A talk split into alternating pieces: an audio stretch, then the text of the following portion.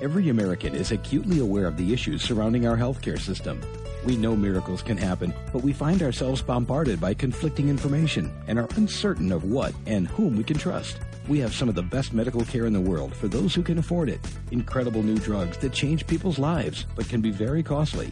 Many of the best doctors the world has ever seen, but not all are perfect. That's why Dr. Steve Feldman created the show, Getting Better Healthcare, to help walk us through the labyrinth, helping us understand how to take better care of ourselves and to better understand the challenges, issues, controversies, and complexities of our healthcare system as it exists and as it could be.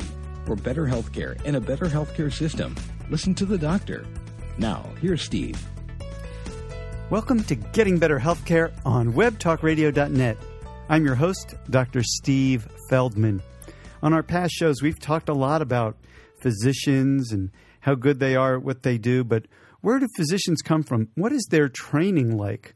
On today's show, we're going to discuss a day in the life of a medical student with Wake Forest University School of Medicine medical student Craig Yarbrough.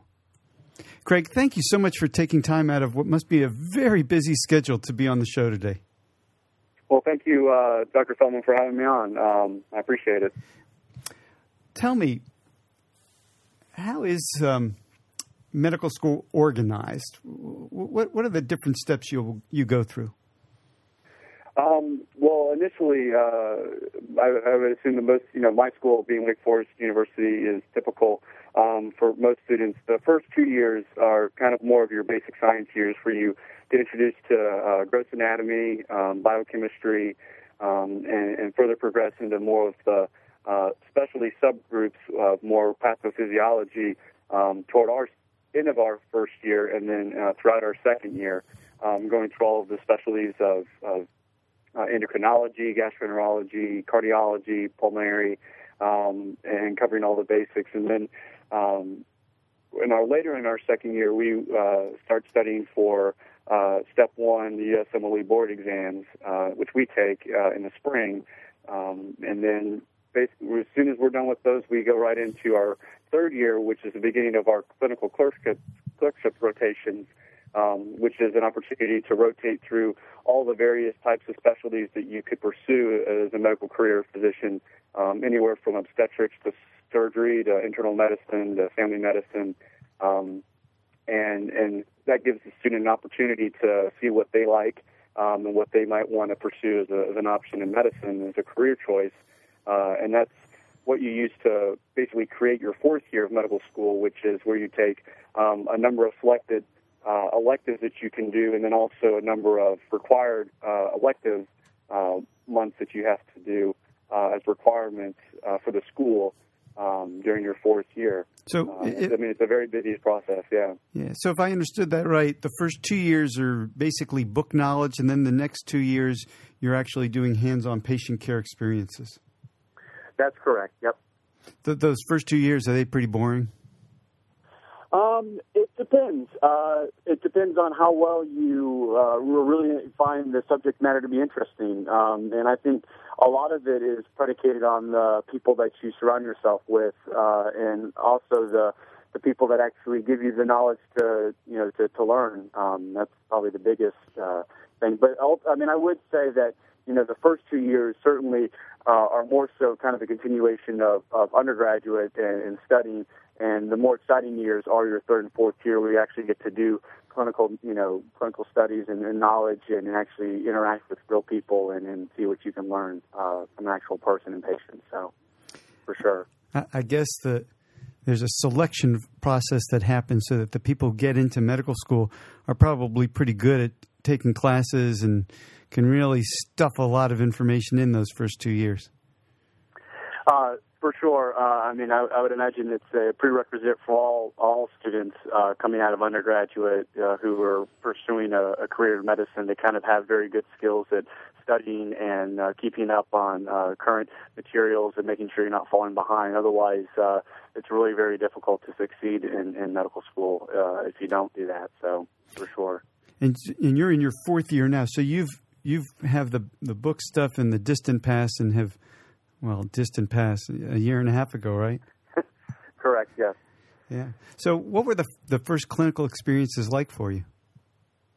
Um, well, for us, uh, we were fortunate enough to get some very limited amount of clinical experiences in our first and second years to kind of help us uh, be a little bit more at ease, I would guess, when you know when we start our third year clinical rotation. So for us, our first year, our first clinical experiences um, were uh, a little little nervous. I mean, you know, you you first time talking to a real patient, and you really have kind of very limited tools uh, and knowledge uh, in speaking to these the patients, and um, you know, it's it, exciting to some degree, but also uh, you know you're very anxious and nervous that you know you really have nothing to really bring to the table other than simple conversation, um, because you know you really don't have the clinical skills yet to talk to a person and kind of put all the information together. So um, it's certainly a, a challenging uh, first couple times that you kind of go through the process. I guess nowadays people well we expect our doctors to be extraordinarily knowledgeable to make diagnoses to prescribe correct treatments it seems like a lot of the concern is on physicians bedside manner in, in, in the medical school system in which the first few years is purely bookwork, it seems like one could it could even knock the interest in, in, in interpersonal interactions out of a person. It, it sounds like what you're saying is that even into the first two years, they're starting to think about how medical students are taught to interact with patients. Certainly, um, and uh, Wake Forest is, is, you know, a great example of that. Um, we have in our first two years of training. Uh, 100% right that majority of what you're doing is, is the book knowledge and trying to get most of the information for the next years to come so that you can, you know, uh, utilize that in the clinical setting. But there is a, a number of hours spent um, with physicians uh, in rotating with them and using uh, models that have been put together by faculty members and staff uh, to give us some something to go by um, and train us to kind of have a little bit more of a, of a model to introduce talking to, to patients uh, very early on in our in our medical school career. So um, specifically, we have bedside teaching models, and also uh, kind of being a physician is kind of uh, something that has been started, and we've been doing at Wake Forest to really help. Uh, introduce what's important uh, value-wise and in how we can, you know, be better physicians in talking to our patients. So, I would say that's very true. What ex- what exactly are those experiences like? Um, initially, uh, like I said, I mean, the first time you go through it, it's it's a little nerve wracking, just from the sense, you know, it's something new, it's something that you're not accustomed to, um, but it's kind of uh, introduced to you in a very stepwise, piecemeal fashion. So not to overwhelm you and discourage you. Um, you know, you initially start off with, eh, you know, talking to peers as you know, kind of. Uh, uh, going through the steps, and then and then you have standardized patients who are trained uh, actors really to kind of help you and give you positive feedback and negative feedback to help you uh, you know move on and get your skills even better, so that when your third year clinical rotations come around, this is not a new thing for us to you know be the first time speaking to a real, life patient that we've actually practiced this before. Oh, neat. So you're not just doing CPR on models; you're doing eh, sort of patient care on model patients, on on actors playing patients, and and presumably there's a, a one way glass somewhere where somebody's watching you and then gives you a critique of how you're doing. Right. So um, we do have uh, standardized patients assessments and evaluations where we are graded um, in our skills of you know walking and going in and presenting to a patient and talking to them like we would a standard patient that we see in everyday clinic setting, um, and we're evaluated uh, by faculty and and um, they have a standardized sheet that they have to to make it as as universal across, so everyone's graded on the same same amount, and and they have to be accountable for everyone. You know, is accountable for the same criteria.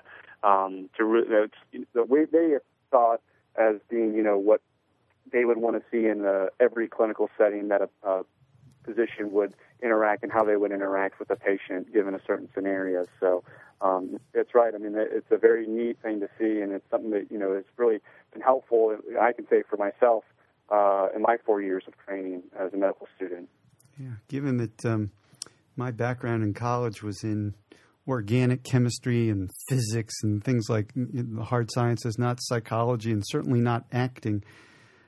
I'm, I'm so glad I got through before uh, before this kind of um, experience. It sounds wonderful. It would have been very nerve wracking for me. Right. Well, um, how about blood drawing? Is that something that, that you do as a medical student? Well, um, what they have come up with at our institution is uh, we have a procedures curriculum, which is a set of uh, uh, curriculum-based procedures that everyone is required to do uh, throughout their four years of medical school. And usually, you don't really start doing this until you're beginning your clinical rotations as a third-year medical student. Um, but yes, there is uh, part of that is uh, drawing blood and phlebotomy, um, and we have certain opportunities to do that um, throughout our year. But then there are also opportunities that are in, integrated into the actual uh, rotation itself, so that if you don't have an opportunity that's just you know presenting itself up on inpatient service or on an outpatient service, that you actually have the opportunity to go and, and do uh, all these various uh, type of procedures. So um, the first time that I took a blood draw, um, I was somewhat nervous, but uh, we have good training, and uh, I think it went over well. So uh, I certainly feel capable and qualified to uh, to draw blood uh, after after going through all this. Neat. So is is the first time you stick somebody? Is, are you sticking an actual patient or another uh, another actor? Well, the first time that we actually did um, any type of phlebotomy or or uh, IV placement, uh, we practiced on each other uh, uh, as medical students um, prior to our third year clinical clerkship. Um, but when we actually do it on real patients shortly thereafter, uh, we are supervised by uh, trained and licensed phlebotomists or physicians um, that are there to help us. So um, it, it's certainly a, a kind of throw you into the process. So it's, it's you know it can be nerve wracking for some, uh, but I think most people are, are very capable and, and, up for the challenge. Uh, I had this same uh, first experience in that uh, at my medical school we drew blood on each other as, as part of the learning process, and uh, my first experience was unforgettable because my classmate had veins that would roll, and I stuck her several times before I was able to get right. blood out of her vein. The poor thing. I feel I still feel bad to this day for that. Well, there are uh, certainly people, and myself included, that uh, people find that are, are good veins and good sticks. So they are, uh, you know, very well sought out by our peers to be the, the guinea pigs, if you will, uh, uh, to get practiced on. Um, and some people are reluctant uh, to to have it done, but um, usually most people are able to, you know, at least get one or two practices and not put someone through uh, multiple sticks, you know. Um, give them a big bruise or anything. But yeah, it's certainly a, crazy experience the first time. You're listening to Getting Better Healthcare on webtalkradio.net. I'm your host, Dr. Steve Feldman. We're speaking today with Wake Forest University medical student Craig Yarbrough about what a day in the life of a medical student is like. So, it must be very time consuming. People talk about medical school as being a very time intensive experience. Um, what's it like now in, on the clinical rotations? What are what are hours typically like? Um, typically, for for most medical students, um, you know, the, the, you know, it's not the standard day of an eight to five kind of thing. Um, depending on the rotation that you're on, um, I would say the standard time that you would come in is anywhere between five and six a.m. Um, and usually you are done uh, at the same time around 5 or 6 uh, p.m. So I would say for majority of rotations that, you know, this being inpatient uh, is, is probably going to be a 12-hour day for, for most students. Um, in, a, in a clinical setting where you're on an outpatient setting, it, it might be less than that, more like a 9 or a 10-hour day. Now, that's the time you're working on wards, not the time you're studying the content of that field that you're on. That's I, correct. I yeah. imagine. Yeah. So you, you you have your work day and then you have your work night too, huh? Certainly, um, and it, it, it certainly can can be time consuming, especially when you have patients that are very complicated and you're trying to learn uh, different pathologies and, and understand the physiology of all the pathology and, and different diseases that you're uh, being presented uh, on the inpatient services. And certainly when you're done at 6 uh, p.m. Uh, when you go home, uh, most of your night uh, can be consumed with uh, reading and, and finding things in articles online uh, to further your knowledge on, on what to be prepared for uh, for the next day so that when asked um, by an attending or a resident that you have some information under your belt to know and, and, and to talk about, certainly, yeah.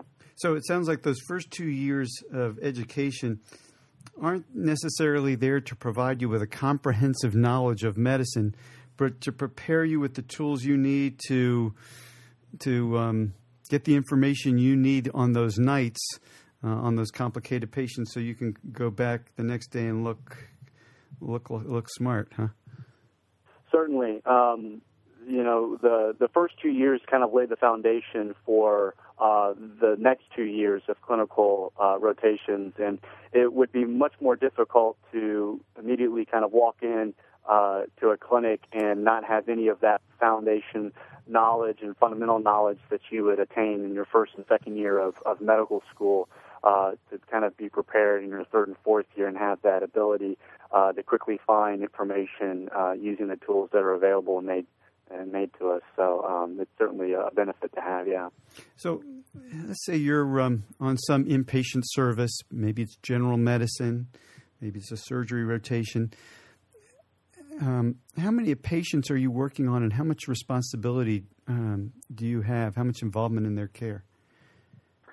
Um, well, uh, on uh, general service, uh, you know, most patients we would see uh, typically would be in the realm of three to five patients uh, that we might be, you know, solely responsible for. Um, and that's usually with uh, aid of, you know, an intern or a resident that would be overseeing our, our, our care and presentation and following of, of a certain patient. Um, it just, you know, can vary based upon how much that particular service, how many patients are on that service at a given time. Um, but as far as our duties and responsibilities, you know, we're pretty much uh, responsible for uh, once the patient is brought to the floor, uh, kind of going through all the steps that a typical intern would do, um, and, and getting all the information and following that patient and making sure that they're receiving uh, adequate care. So the intern, the intern being somebody who's finished their medical school training and is now a full fledged doctor, a resident who's is somebody who's had more than that first year of internship training. Correct. Right. Uh, intern being the first first year out of out of medical school, um, uh, but you know is is correct. Uh, have received their their medical degree. Okay. Um, so for those three to five patients now, I guess the nurses are administering the medicines, and the um, the hospital blood draw team is actually drawing the bloods and there's transportation service taking patients to their tests, and the radiology department is probably getting their X-rays. What is the the medical student actually doing? Um, I would say the biggest thing that the medical student, you know, in in the third and fourth year, you're going through the process of really learning what your next three years would be like as in your training. So you're preparing yourself for that type of life, which is more so getting better at talking to patients and getting get information gathering, um, understanding the disease processes that that particular patient may have or have yet to be determined, um, and what tests may need to be ordered, what imaging studies may be beneficial um, for you to, to better the quality of care and to help this, this particular patient, um, and also uh, understand, you know, what you can do as a third and fourth year medical student uh, in practicing all the procedures that you may need to be prepared and ready to do uh, as a resident. Um, so really, it's kind of uh, in a controlled environment where you'll have people seeing and overseeing you that you can discuss certain ideas with and um, kind of be in a safe area where you know if you're wrong it's not going to necessarily be detrimental to the patient um, because you'll have people there to, to follow up on your work. It sounds like what you're saying is that the medical student um, or intern or resident or physician is sort of a, a, a chief information and decision making officer, um, collecting information, chewing on it, and deciding what needs to be done next. Uh, 100% correct. And, um, forgive me for not being able to go through the the whole model, but uh, one thing that's kind of taught throughout medical school is the steps that you kind of go through from being the information gatherer to being the reporter to being the um, you know you know ultimate decision maker and um, as you kind of progress through those steps, that's kind of the progression as from medical student through resident through ultimately uh, being, you know, out on your own as a licensed physician.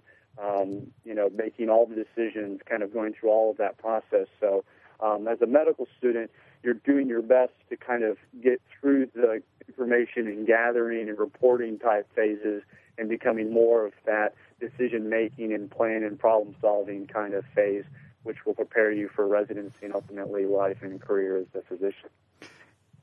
Do medical students walk around collect, connected electronically to sources of information they use for evaluating patients and making decisions?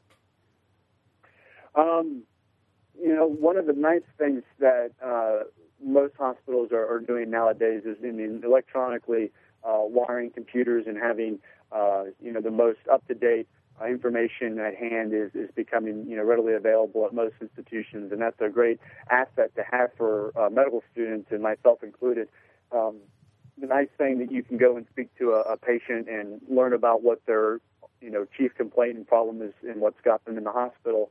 You know, it takes two seconds to go and and find uh, relevant material that will help you kind of understand more of that disease process and and kind of make your own plan and problem uh, based um, uh, ideas about what to do best for that patient and presenting that to the team.